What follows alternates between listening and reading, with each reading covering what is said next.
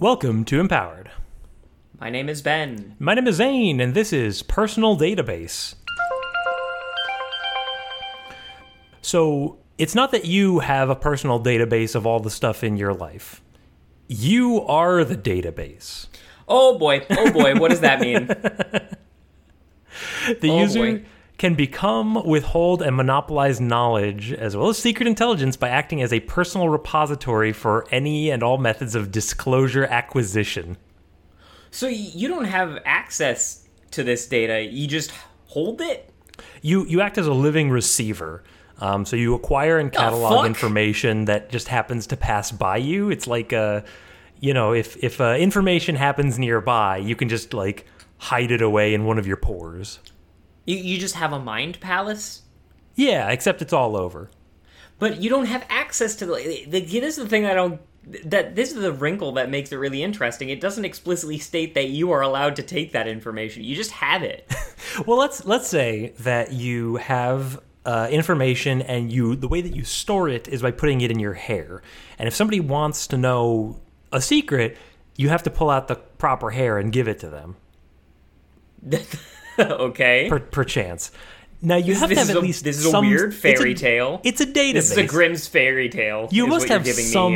You must have some like way of understanding what's where, right? Like Why? Because it's a database. You don't just make a data. It's not a data set. It's a database. You can you can have as many databases as you want. If you don't know the database, if you don't know the password, you can't get in. So you need an index. You need an index, um, and you need to know what the what the language that you're using there.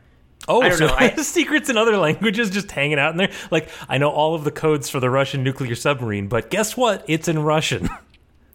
I don't know. I I kind of like let's let's all right. Let, let's let's peel this back a bit. Like you're just hanging out. You you're walking around town, Mm-hmm. uh, and everything around you is a piece of information that makes its way into the database. okay. Now, you as a human being cannot process the conversation that that one person was having on the phone, how many dogs were in a local park, what the daily, like what what the hourly uh, rate of people going into a particular bank is.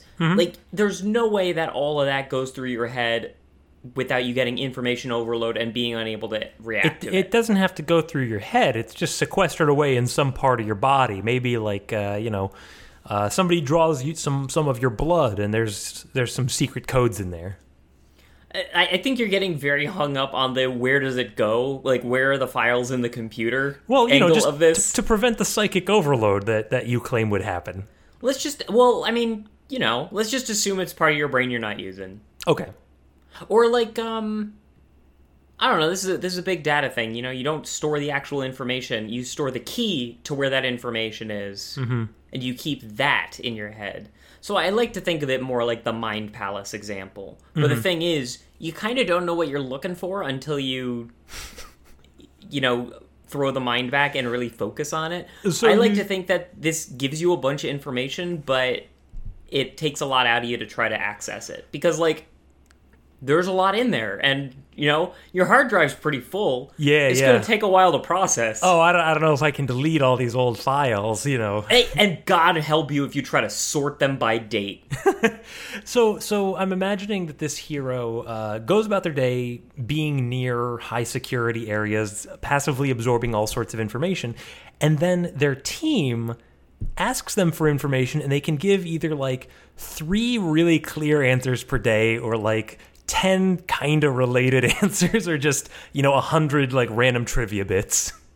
Yeah, kind of. I mean, like that's that. That's more or less what I'm. Because I think the big limiter is the psychic feedback kind of thing. Sure.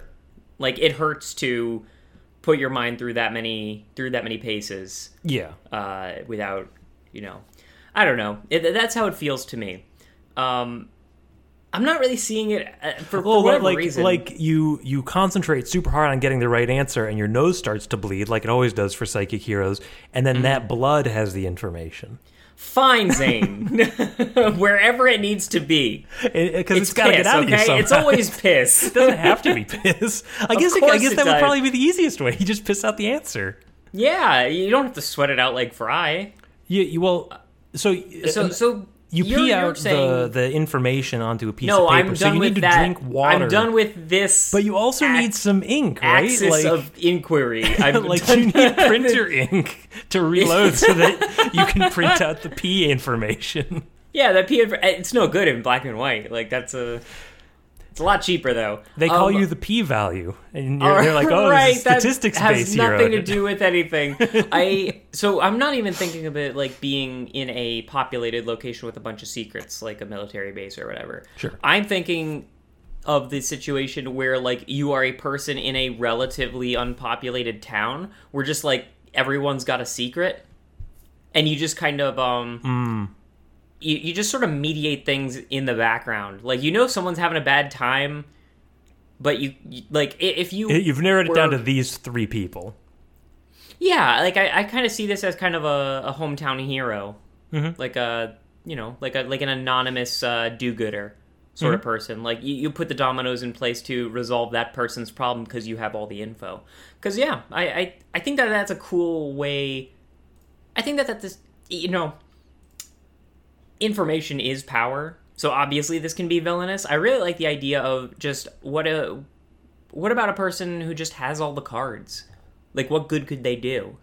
Uh, not actually a lot, I guess. It like you can spread information around. I guess people would always assume that you're right. You could you could Well, I mean, you, you, could lie. You can't let people know, or else no one would want to be around you because then they'd know their they, Right. You'd know their secrets. Yeah, so I guess you would need like a contact that is uh, very trustworthy that you have all the dirt on, so you can extort them. or just like an extremely blasé, very upfront with their own, you know, deal with everyone. Like constantly shouting about like that time that they took a shit in the back of the bus and didn't tell anyone Uh-huh. and just pretended that it was somebody else. And, You- you- you like, need- yelling it from the that, that that's who your partner has to be is just someone without shame. A huge gossip.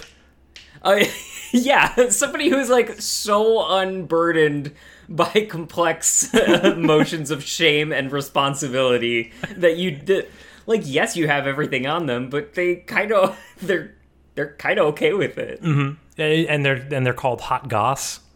Hot, yeah, they definitely have some name like that. P value and hot goss.